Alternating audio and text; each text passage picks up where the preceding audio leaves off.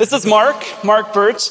You might recognize him if you were here last week because he preached last week. If you don't recognize him and you were here last week, you weren't listening, but we, we were asleep.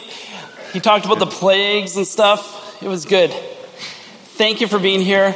Mark works for the C2C Network, which is a church planting equipping agency that serves across Canada and the United States. We're so glad you're here. Let me Hmm. pray. Thanks, John. Thank you, Lord, for the opportunity to hear from your word through Mark. And I pray that your spirit would speak to us in these moments. In Jesus' name, amen. Amen. Man, well, it's always great to be uh, a guest speaker, and it's very rare that you get invited back. So uh, to be two weeks in a row is awesome. And we are in the book of Exodus, and so just you can have your Bibles open to Exodus 7.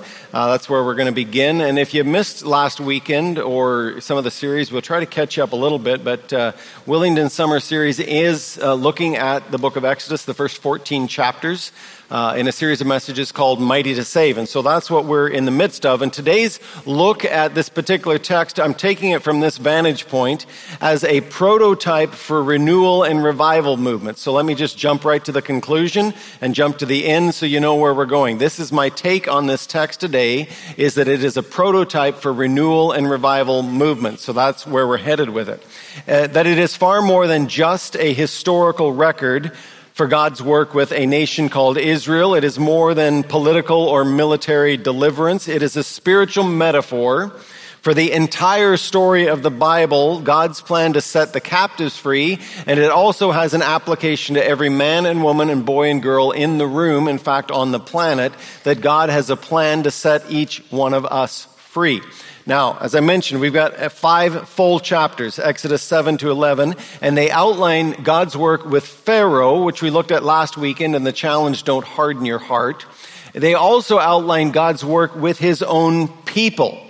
And the plagues that we are going to read through today display God's power not just to a hard hearted dictator, but also to embolden and to build up the people of God and to strengthen their faith that their God is indeed mighty to save and that he can move in their lives in power. And you might be here today and you need a touch from a mighty God to know that God is actually seeing and hears and knows your life and that he cares for you and that he can move in power. It's been my prayer that that would be revealed to you today.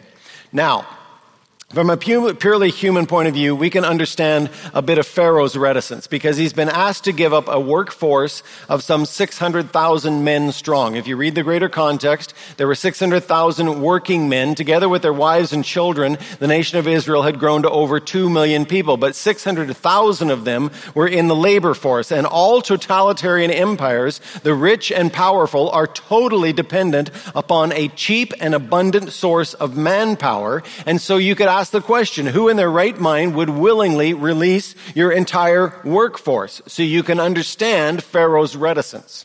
And this story has been played out literally hundreds of times through human history. In fact, it's being played out today in various parts of the world on the big scale and on the small scale. It might be an interesting lunchtime or coffee break this week or some visit with your friends to just have a little discussion and go back to high school history class or some course you took at university and just rattle through in your mind all the revolutions that you can think of that have come and gone over world history. The never ending struggle for human independence. Political, military, rebellions and coups, whether they are peaceful or bloody, happen all the time. Conspiracy, sedition, and treason not only make great history, but they are also the inspiration for hundreds of spy novels, historical documentaries, and Hollywood blockbusters. I mean, we pay big bucks to see these stories reenacted on the big screen. Some of you who read a lot will know that one of Charles Dickens' most famous novels is the novel called The Tale of Two Cities. And if you have read that work of Dickens, you will know that it is set in the French Revolution of the late 1700s. This year, 2017, is a very historic year for anybody with a history in Russia. A hundred years ago, 1917, the Bolshevik Revolution topples the Romanov family who have reigned for 300 years over that great nation, and it is the beginning of what today we knew as a communist dictatorship that ousted them from power and, and ushered in through this revolution. Here in North America, of course, we're most familiar with the revolution that took place south of the 49th. An eight year bloody battle where then the would be Americans forced the UK out through bloodshed and through war. And then as Canadians, of course, north of the 49th, we like to pat ourselves on the back and to say, oh yeah, you dumb Americans, you didn't have to fire a shot. Just give 80 years and you can peacefully negotiate yourself to a confederation. And so we didn't have to kill anybody to form a nation. Now I carry both passports so I can talk bad about both countries. So that's how it is. But we contrast this. The Exodus story is far more than political intrigue. It is God's plan of salvation, God's promise to Abraham. 430 years earlier, I'm going to make you great and a great nation. All nations will be blessed. And ultimately, there is going to be a deliverer that comes from your family line, a seed. And that seed refers fast forward to Jesus Christ. And in a microcosm in this story, we see how far God would go to set his people free. And he sends Moses as a savior and as a deliverer. And later, Jesus Christ is an even greater savior and deliverer, not just for one nation, Israel, but for all peoples on the planet. Now, last weekend, we looked at God's sovereign plan to use the obstinate dictator for his glory, and we had this warning, don't let your hearts be hardened. Pharaoh again and again hardens his heart. This week, we're looking at it from a different vantage point. We want to see how God prepares his own people for freedom. 400 years of slavery. Think it through. The generation that was living in this day had never known the freedom of self-government for hundreds of years. Generation upon generation upon generation. They didn't have to write a law. They didn't have to write a constitution. In fact, they didn't even have to make any decisions at all. They were slaves. All they had to do was simply just show up and obey their masters, obey their owners. They had no decisions that they need to make. They had no context for what freedom actually looked like. They had no clue what freedom was. In other words, they did not know what they didn't know. They didn't know what they didn't know because they had never experienced freedom. They had no context for freedom. It's like the teenager who thinks his parents are idiots. The teenager who thinks if mom and dad would just do life differently, if they would fix things, like the world around here could run a heck of a lot sooner. Every home with teenagers needs a poster like this where it says, teenagers tired of being harassed by your parents, act now. Move out, get a job, and pay your own way quick while you still know everything. you see, these people didn't know what they didn't know. They had never experienced freedom, and God would spend the next 40 years training them up and an entire generation would die in the wilderness as God is in essence writing the Articles of Confederation for a new nation the Bill of Rights, the constitutions for this new nation. He gives them ceremonial laws and moral laws and civil laws. Why? Because they've never governed before, for goodness sake. They're slaves. They have no clue how to run a nation. And so God literally, in the five books of the New, the Old Testament that we call the Pentateuch, the law, He gives them the foundation not just for their religion, but for governing a nation. Here's how your judges will make decisions. They were slaves and God had to prepare them. But before he could prepare them to be a nation, he had to first prepare them for freedom. He had to awaken within them the desire for something more. And so, there are two fundamental components for the battle, in the battle for freedom. Number one, you must know that you're in bondage. Sounds like a no-brainer. In order for there to be freedom, first and foremost, you must recognize that you're not free. You must recognize that you're in chains. You must recognize you're in bondage. And secondly, you must believe that deliverance is possible. And the first without the second is absolute desperation and tragedy. In fact, I would say it's what we're seeing living out in some of the First Nations communities across northern Canada these days because they see their desperation, but they don't see any hope. And so the suicide rates are going through the roof. You need both, not only to see the trouble you're in, but also to have a genuine hope that life can be different. There is a hope for change. This is true in every area of life. Just think through your world. You are not going to show up tomorrow morning at some clinic and just randomly say, Hey, I'm here for my chemotherapy.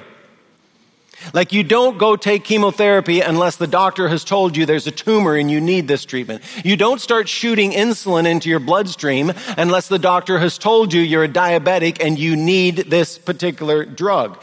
The 12 step program of Alcoholics Anonymous. Some of you may be familiar with that program. It has had incredible success in helping men and women find freedom over their addiction to alcohol. There are 12 steps and the first step is this. It's worded in different ways, but often like this. I admit that I'm powerless over alcohol, that my life has become unmanageable.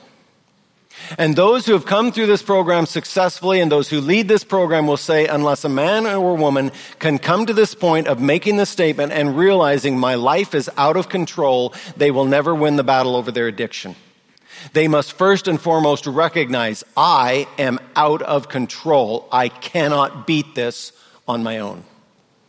And as we look at the people in Exodus, it's pretty clear that they understood their captivity. They were afflicted, they were beaten down by hard labor, they cried out, God sees, He hears, He knows, and the challenge is now to convince them that freedom is possible. They know the state they're in, they need to now believe there could be a deliverer. And like generational poverty or dysfunctional family systems, changing what you don't know needs to be changed can be nearly impossible. So these people desired freedom, but they had no clue what it really meant. And just remind yourself of the context before our text today. And, and I, I, did this last week as well, and you may wonder, why are you reviewing a text? But I want to look at it just somewhat differently from the, the scope of the people and look at their lives in the previous uh, chapters. They're crying out to God. God, do something. God, would you save us? And God acts.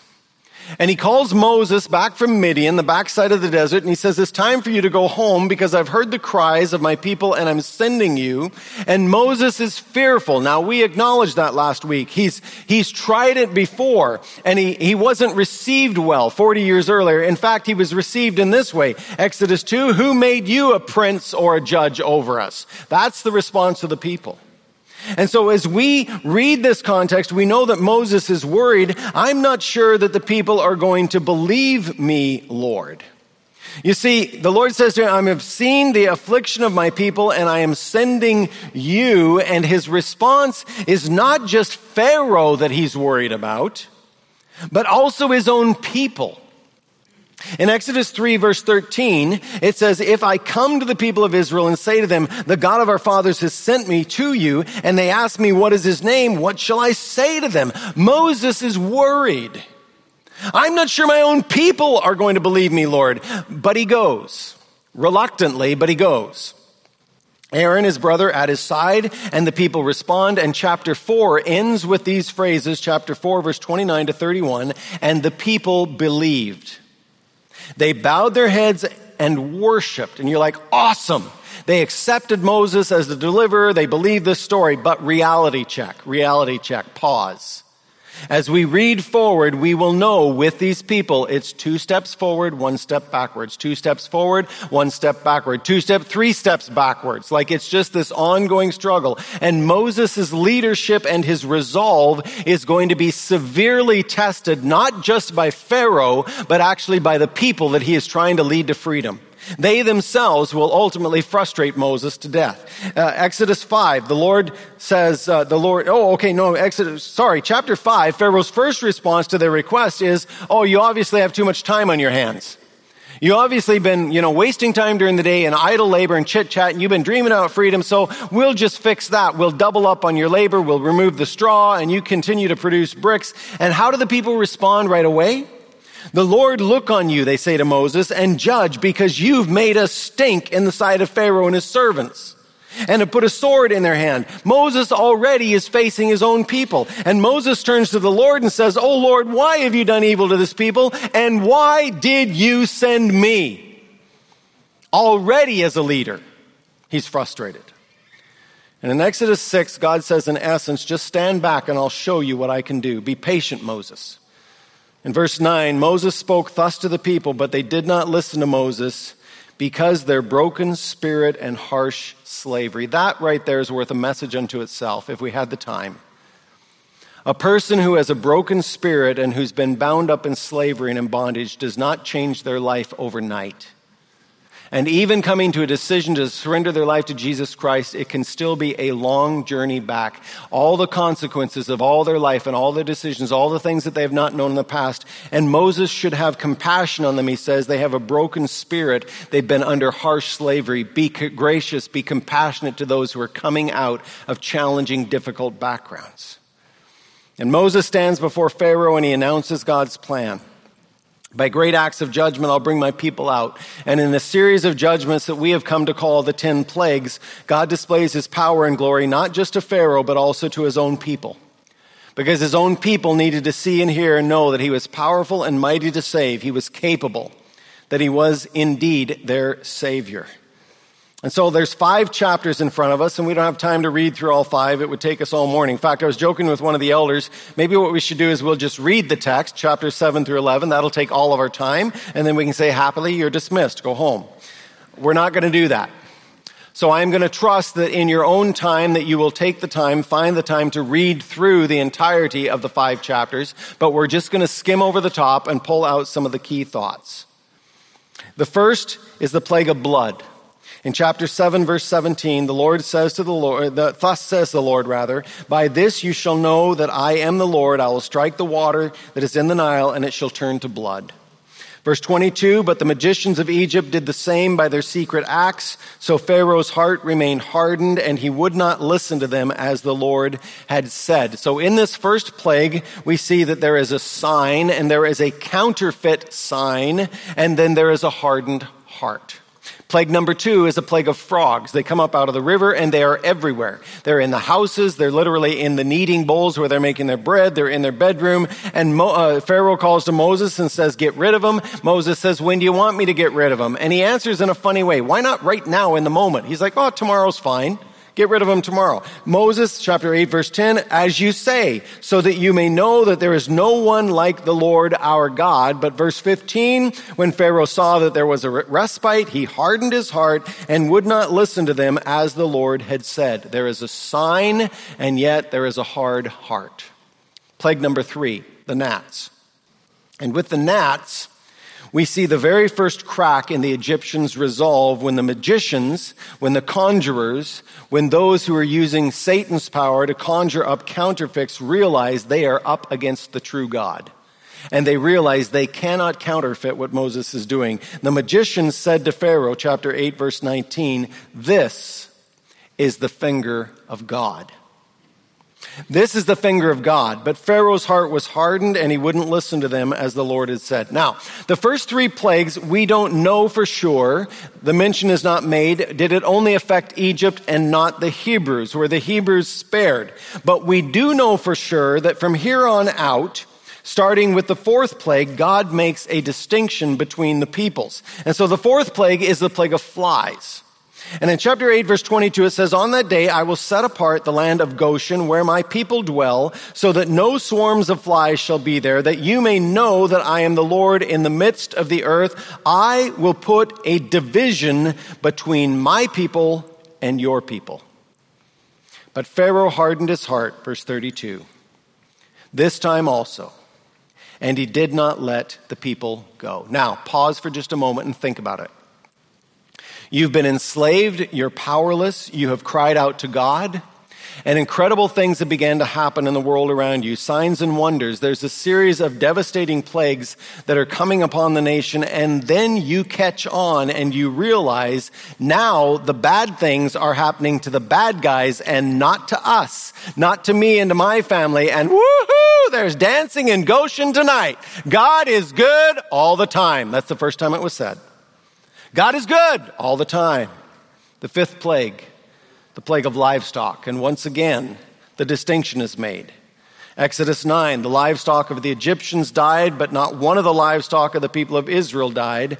And Pharaoh sent, and behold, not one of the livestock of Israel was dead, but the heart of Pharaoh was hardened, and he did not let the people go. Not only do the Hebrews now know there's a distinction, Pharaoh is hearing this. He's like, hey, these plagues are not affecting those people. He sends some of his own investigators. He's like, get over there to the land of Goshen. I need to hear this. Is it true that their livestock did not die? And yet his heart is hardened. The sixth plague is a plague of boils that come on all of their bodies. But the Lord hardens Pharaoh's heart, chapter 9, verse 12, and he did not listen to them as the Lord had spoken to Moses. Chapter, the, the rather, plague number seven, hail. Hail that destroys their crops. This is an economic crisis. This is a financial crisis. They are totally dependent upon their crops. It is their livelihood, not only for food in the cupboard, but also for making of their living and paying of their mortgages. They're an agricultural culture. And so hail comes and destroys the food supply. In other words, there's not going to be anything in the pantry this year. The deep freeze is going to be empty. And there's another comment made directly to Pharaoh, chapter 9, verse 16. For this purpose I raised you up to show you my power, so that my name may be proclaimed in all the earth. You're still exalting yourself against my people and will not let them go. Verse 26, only in the land of Goshen, where the people of Israel were, there was no hail. And for the very first time, we see a tiny crack in Pharaoh's resolve. There's a tiny crack in that hard shell of his. Verse 27 of chapter 9 This time I've sinned. The Lord is in the right, and I and my people are in the wrong. Plead with the Lord, for there has been enough of God's thunder and hail. I'll let you go, and you shall stay no longer. And Moses said to him, As soon as I've gone out to the city, I will stretch out my hands to the Lord. The thunder will cease, and there will be no more hail, so that you may know that the earth is the Lord's. But as for you and your servants, I know that you do not yet fear the Lord. Plague number eight is locusts. And the Lord says to his own people, These plagues are given to you as a lesson, and you need to remember these. You're going to teach them to your kids, your grandkids. In chapter 10, verse 2, you may tell in the hearing of your son and your grandson how I've dealt harshly with the Egyptians and what signs I've done among them, that you may know that I'm the Lord. He's training his own people.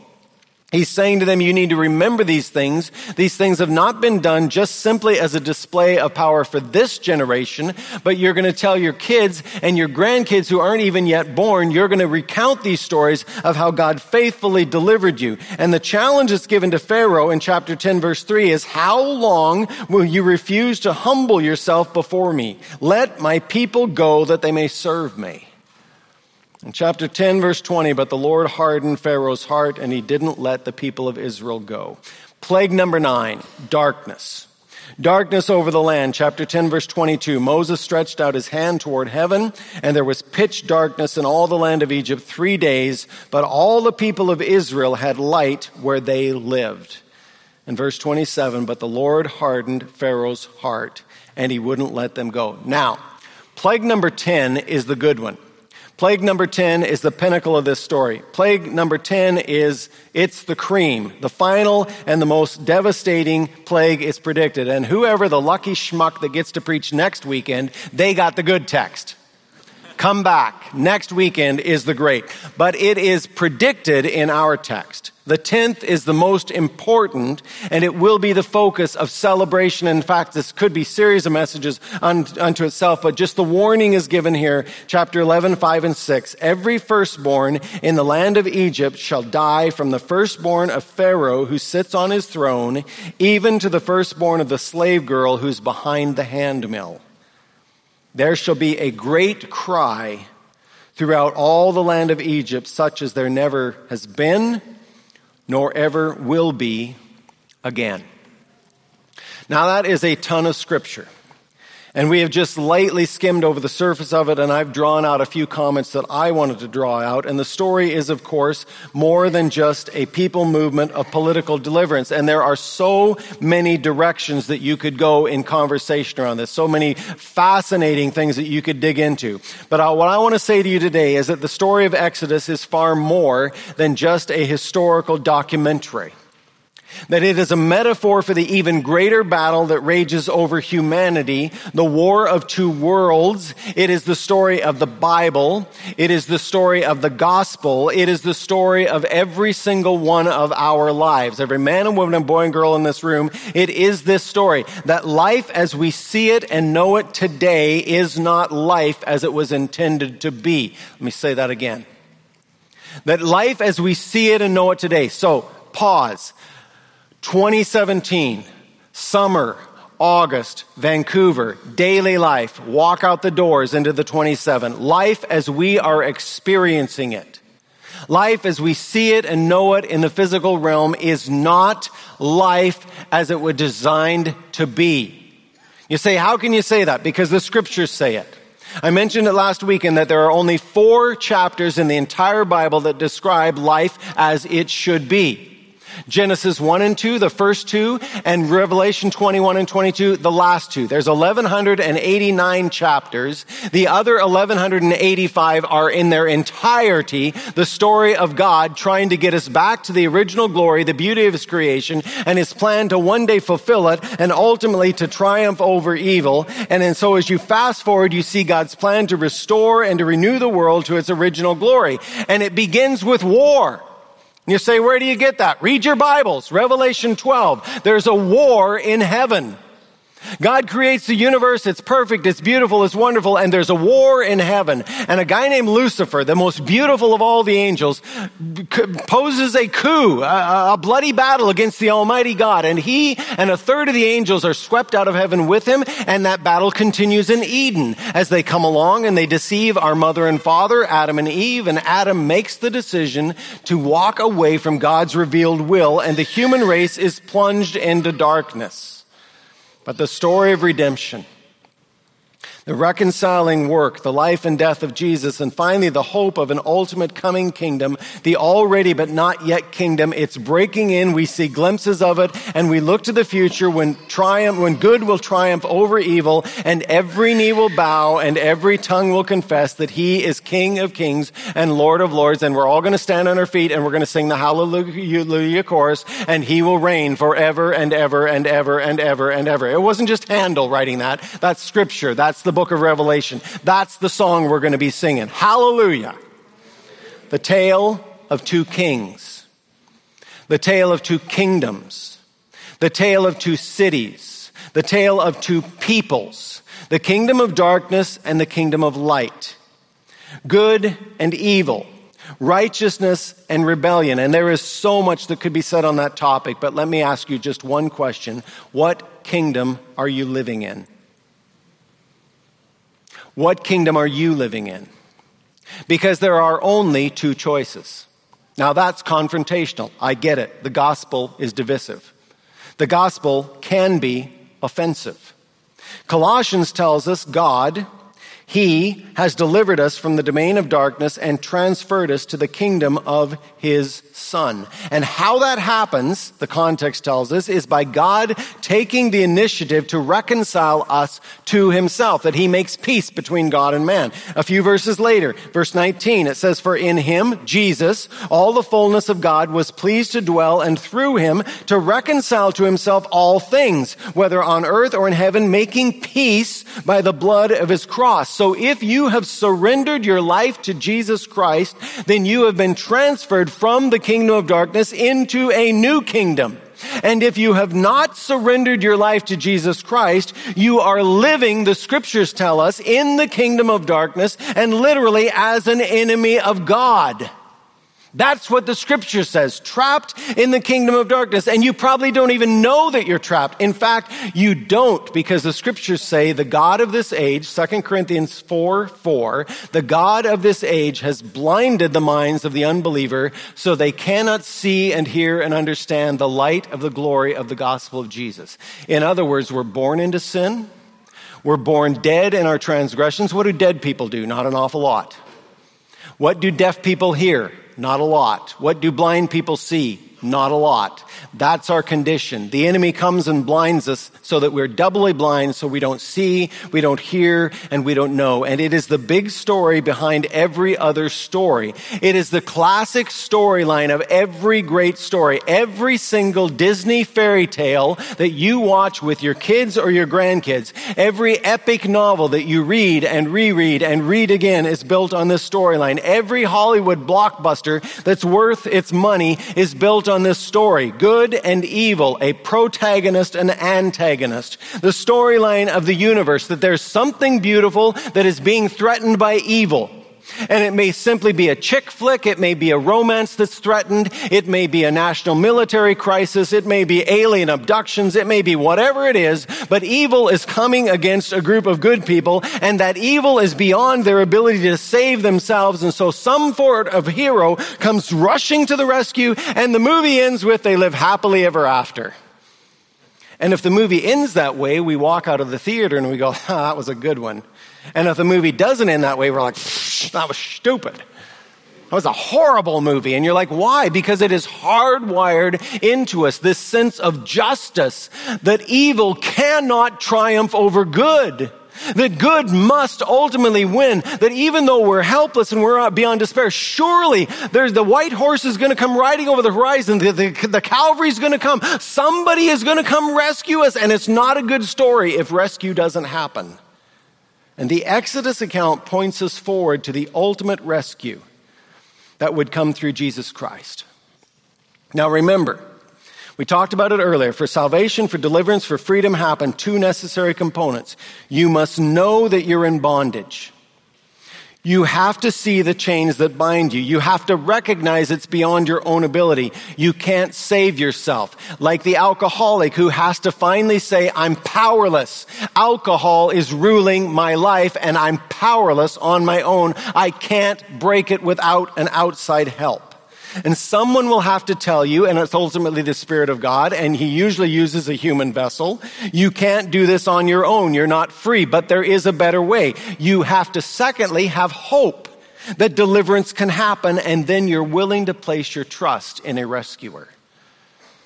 And God's people throughout history have ridden the roller coaster of spiritual dysphoria hot and cold, up and down full on devotion, full on rebellion.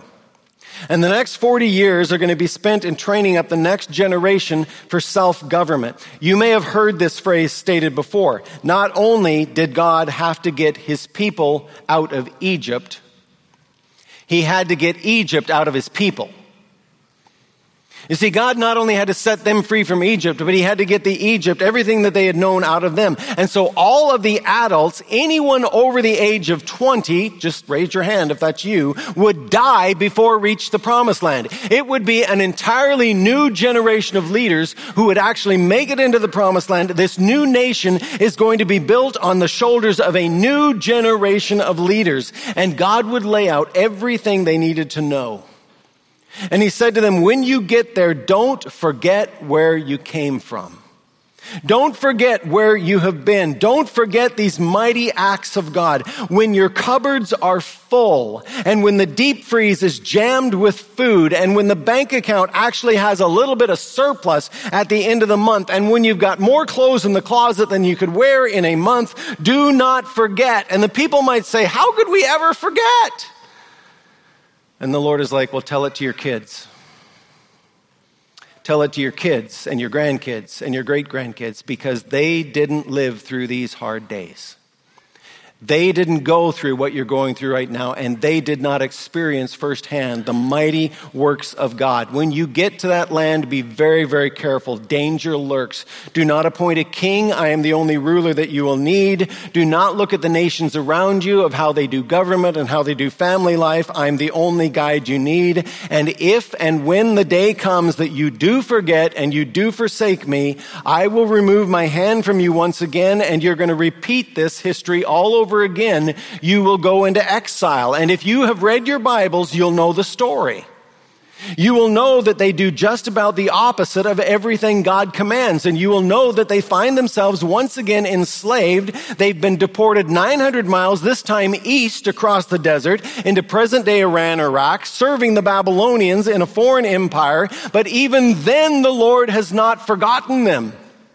Even then, as prisoners of war, the Lord stirs up his prophets, and Ezekiel has a vision of a valley of dry bones, and he is told this in Ezekiel 37, verse 11 These bones are the whole house of Israel. Behold, they say, Our bones are dried up, our hope is lost, we are indeed cut off. They're crying out to the Lord. So, Ezekiel, prophesy, preach to them, and tell their people this.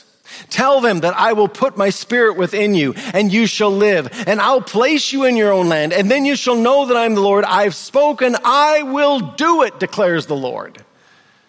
You see, years earlier, he had prophesied this through Solomon at the dedication of the temple. He had told Solomon, even in that glorious celebration as they opened the temple, that the day will come when people will walk away from me. They will find themselves in exile. And he had given them prophetically the solution for that day. Second Chronicles 7:14, he says, if my people, my people, who are called by my name will humble themselves and pray and seek my face and turn from their wicked ways, I will hear from heaven, I'll forgive their sin and heal their land. Now my eyes will be open and my ears attentive to their prayer. Tell them this, that even in their slavery and in their bondage, God has never given up. Humble yourselves, turn and pray, and he answers. So the people of God start to cry out again and God hears. And then you enter into the story Ezra, Nehemiah, Zerubbabel, Haggai, Zechariah. The themes are this rebuild, restore, revival, renewal, return to the promised land, worship, celebration. Woohoo! It's up and to the right. And then Malachi, the last book of the Old Testament, just literally one generation later, maybe 30, 40, 50 years, just the children of the people who go through all this. And if you want a summary statement for the last book of the Bible, that four little chapters of Malachi, you could summarize it uh, down to one statement and it would be this. What's wrong with you people? That was Malachi's prophecy. He says, You profane my name. You're bored with church. You sniff at it. You honor your governor. In other words, you're paying your taxes, but you don't honor the Lord. You're stealing from the Lord. You don't give back to Him tithes and offerings. You don't even give me the time of day. In fact, he says, I wish somebody would lock the doors.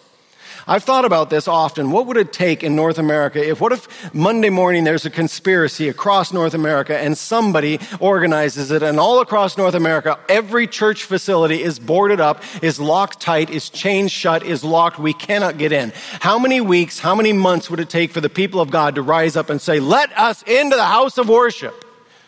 But Malachi says you might as well board it up because it means nothing. And the Old Testament ends with the Lord saying, I am a great king, says the Lord of hosts, and my name will be feared among the nations. And then that book ends with a promise that a deliverer is coming. And it's interesting timing that just as Abraham had to wait 400 years till Moses comes, Malachi, another 400 years pass, and John the Baptist and Jesus Christ show up, and the message of the New Testament is crystal clear. There is a new king in town. Both John the Baptist and Jesus begin their ministry with precisely the same words Repent, the kingdom of God is breaking in. The kingdom of God is breaking into the kingdom of darkness, and it begun in the life and work of Jesus, and it will one day culminate when the king returns. And meanwhile, the people of God live and labor and love as agents of the king. Now, fast forward the last 2,000 years. We're covering a lot of territory. The New Testament is apostolic, missionary movement, saturation, evangelism, church planting. You read it. It's awesome. But think about it. One generation. 40 or 50 years later, we have other letters, the book of Revelation, just 40 to 50 years later. And what are those books saying?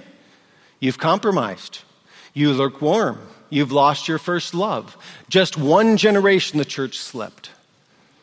The next 300 years, it's not explosive growth, but it is progressive. 3 and 4% being persecuted, being spread all around the world, and eventually, decade after decade, 100 year, 100 year, 100 year, at 300 years AD, the Roman Empire is now 51% majority. Constantine apparently embraces Christianity and in year 312 declares Rome as a Christian empire. No more persecution. Woohoo! And you're like, was that a good thing? Maybe it was, maybe it wasn't. Because if you know your church history, you will know that with that peace and prosperity, with persecution now pushed aside, that the church inevitably becomes soft and complacent and comfortable, and peace and prosperity and government approval are her greatest enemies. There's a reason the next 1200 years are called the Dark Ages. Yes, there were bright lights in the midst of those 1200 years. I acknowledge that. There were many people movements where their faith was white hot and little spots here and there around the globe. But overall, they were dark, dark centuries. And 500 years ago, this fall, October 31st, 1517, we're passing the 500th year of that, a little Roman Catholic priest nails his thesis to the door of a church in Wittenberg and a protest begins against a dead church and the Protestant Reformation, Reformation ushers in all of our back backgrounds and histories, regardless of the denomination that you come from, if you're Protestant, you'll date it back to this time when that thesis was nailed to the door and these waves of renewal and revival and awakenings and the cycles that have continued ever since. And the common scenario is so predictable. God's people living by God's design experience God's blessing. God's people living by God's design experience God's blessing both personally and nationally. And it just makes sense. God knows how life should be lived. He created us. He wired us. He's written the book. And when we follow the book, our lives are better, both personally and nationally. Blessed is the nation whose God is the Lord. Righteousness exalts a nation. But over time, Life is so good, and we forget what life without God is like, and we take the blessings of God for granted, and we begin to think that we're in charge, and we begin to think that we have created all this peace and prosperity. And to put it into the language of Exodus, we have arrived in the promised land. Let me tell you this if you live in Canada, if you live here, you live in the promised land. Uh, yes, I don't. I think you're John. Do these are they awake? Do they they just sleep through the whole service? You live in the promised land. The land flows with milk and honey. And so to use the language of Exodus, the freezer is full, the bank account has some surplus, the kids are doing well in school. It's a pretty sweet gig, this part of the world that we live in, and it all comes from God's hand. But we drift and a new generation rises up that didn't experience the hard days. And they take this peace and prosperity for granted. They didn't experience God's powerful hand of deliverance. And our peace and prosperity, we can grow apathetic and cold. And you have likely heard this saying. D.A. Carson is famous for saying this. One generation believes the gospel. The next generation assumes the gospel. The next forgets the gospel, and finally, the next denies the gospel. And you can see this lived out in a family tree. Grandparents who have a white hot faith, who are lit up for Jesus. Their children, eh, eh, not so much. And their grandkids who have never darkened the door of a church a day in their life. All it takes is a couple generations. You can see it in denominations. In fact, there's some interesting writing these days because most North American denominations are about 100 years old. And they tell us if you trace the history of most denominations, most denominations are born out of revival fires. God gets a hold of some people and they start a new church and eventually it grows and people are come to Jesus and, and there's these fires of revival. And then 80, 100 years later, all the original founders are dead and gone and most of their kids are dead and gone. It's now just memories and inevitably denominations begin to drift theologically. You can see it in the life of a nation. Just study world history. There is a reason that quote unquote Christian nations, although one never existed, have uh, flourished because they have been built on the principles of God's Word. And the question for us today is where do we stand on this continuum? Now, this is not God's Word. I'm not going to quote scripture and verse. I'm going to simply give you my opinion, and I'm a guest speaker, and I'm probably not coming back. But it's my opinion. It's my opinion that de- North America is in desperate need of renewal and revival. It's my opinion that we are desperately in need of a new awakening that we're desperately in need of a powerful movement of God's Spirit because the peace and prosperity that we live in should have a warning label written across it. And I would challenge you, your vehicle, your house, your closet, your deep freeze, your educational degree, whatever it is that you're counting on, would you slap the sticker on it? Danger, danger, danger, danger. You guys, why are you such a negative preacher? Because it is so dangerous. Peace and prosperity is the worst thing for the church historically historically. Because in our peace that God has given us and in our prosperity that God has given us, we can so easily forget and we begin to think we did it ourselves. You know what? You wouldn't have a penny in your bank account if God did not give you the ability to work and create wealth. You think that educational degree was your doing? Your brain was God's creation. You're only smart because He made you smart. Those who boast should boast in the Lord. You wouldn't take one more breath unless God put the air in your lungs. It's all from God. But remember this for deliverance to happen, two things are necessary. The first is we have to see our need. We have to realize we're in chains. In other words, before there is good news, we need the bad news. And I actually think that this is the greatest obstacle that we face in our Western world. That as a whole, our nation, the people that we do life with on a daily basis, do not know that there are two kingdoms at war around us. They don't know. They're living complacently happy lives inside the kingdom of darkness, and they don't even know that it's dark because they've never seen or heard of the light. How can you believe in the light when you've never ever seen it? How, how we need the winds of the Spirit to awaken an entire generation to our need. But secondly, we have to be willing to embrace the solution. So you can be told that you have cancer and you can refuse treatment. You can do that.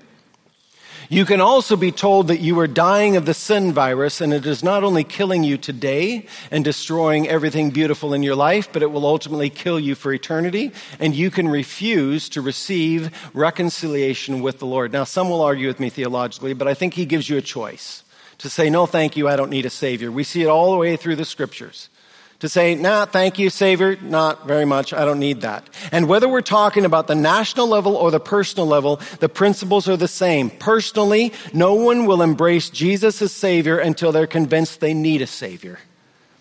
Personal salvation stories, uh, they, they happen often at times of great crisis. In fact, I would suggest if you've not sat with your friends and say, tell me your faith story. How did you come to faith in Jesus Christ? I'll guarantee you this, every story is the same. They're all different, but they're all the same. The circumstances around it may be varied, but they come to this point. I recognized my need and I recognized my Savior. That's what it comes down to. I recognize that without the Lord I was helpless and I recognize Jesus. That's how the story goes. John Newton, the famous author of the hymn Amazing Grace, a slave trading captain, and he's in a storm on the high seas of the Atlantic. And as he tells his story, he gets on his knees on that boat in that storm, thinking the boat is going down. He's going to die. And he says to the Lord, if we make it through this storm, I will sell my ships and I will go back to England and I will enter into the ministry. And it's exactly what he does. He sells his ships. He becomes a pastor and he pastors in one congregation for 50 years. And at the end of his life, he's 84 years old. He says, there's all the theology I've learned. I know two things for certain. Number one, I am a great sinner. And number two, he is a great Savior. What a great summary of the entire Bible. As we look at the Exodus story, we see the length to which God will go to set his people free. And it foreshadows the even greater deliverance that God would give his own firstborn as the Passover lamb. That great crescendo that you're going to read next weekend, the foreshadow of God's plan to rescue not just Israel, but all nations. But before he rescued them, he had to awaken them. And oh, how our churches need to be driven to pray for renewal. So let me just tell you this revival always. Revival always. Let me say it one more time. Revival always begins with God's people. Revival doesn't start out in society. Revival is not about the prime minister falling on his face before the Lord. Revival begins inside the church of God with God's own people crying out and saying, Oh God, we've drifted, we've grown cold, and getting on our knees first and crying out and saying, God, forgive us for our apathy, forgive us for our sin, and Lord, we cry out. And as we look back on history and as we look at our lives today, it would be my hope and my prayer that we would cry out to our Heavenly Father, Lord, do it again, do it again. And the imagery that came to my mind is like this little child. So the kids we raised and all the grandkids that we have fun with, you throw them in the air and your wife says, don't throw them so high. And you throw them in the air again. And the little kid giggles and says, do it again, daddy, do it again. Or you read a book or you do whatever. And they continually are saying, do it again, do it again, do it again and that we would say to our Heavenly Father, Oh Abba, Oh Daddy, Oh Heavenly Father, do it again, Lord, do it again. What you've done in the past, Lord, we believe you can do today. What you've done anywhere, we, we know you can do here in Western Canada. What you've done with anyone, God, if you can use those people, you can use us. What you've done at any time, you can do it today, Lord. Do it again, Lord. Do it again. Father, awaken us. Show us your glory. Move with powers and signs and wonders and might and humble us, God. Show us our chains. Bring us to repentance. Have mercy and bring on revival. Do it again, Lord. Do it again. Do it again, Lord. That that would be our cry. Would you stand together with me? I'd like to pray with you and for you. So, Lord Jesus, we cry out corporately. And Father, I know that in a congregation like this that there are hundreds of people who right now are walking with you and their faith is white hot.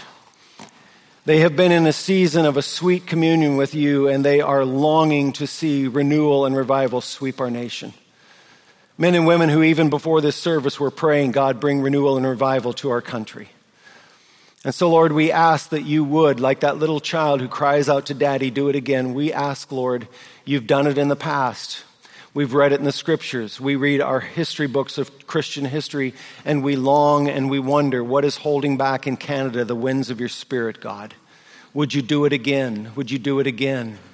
And we know that it begins with your people. And so, Lord, we ask for our churches that you would blow first and foremost into every place of worship where people are gathering on the weekends. And that you would stir up within them a longing for something more. So, Lord, bring on renewal. But Father, I also pray for the men and women in this room who walked into this room living in the kingdom of darkness and maybe they didn't even know that they're wearing chains. And Lord God, do not let them walk out the doors without enlightening and that act that we call regeneration, a work that no human being can do, but the Spirit of God has to turn the light on, has to remove that blindfold the enemy has over their eyes. Lord, let them see it. Let them see their chains. Let them see that life as they know it right now is a mess, that with them in control, things are not going well. And Lord, let them see their desperation. And in the same moment, let them know your solution is Jesus. And Lord, may today be the day of salvation for literally hundreds and hundreds of people as they surrender to you and as they say, I was once in darkness, but now I understand. I see. I see the light and I'm walking into the light and I'm willing to receive the cure. I'm willing to receive this deliverance. And so, Lord, I move from the kingdom of darkness into the kingdom of light. I give you my life. I was a slave to sin. I have screwed up my life, but now I will be your willing slave. I bend my knee to you as my Lord and my Master. I want to be part of this new and coming kingdom. Lord, may today be the day of salvation for many, many people. May we hear these stories in the months and years to come of people who, in the summer of 2017, crossed the line of faith. Lord, do it again. We're asking, do it again for your glory. In Jesus' name, amen.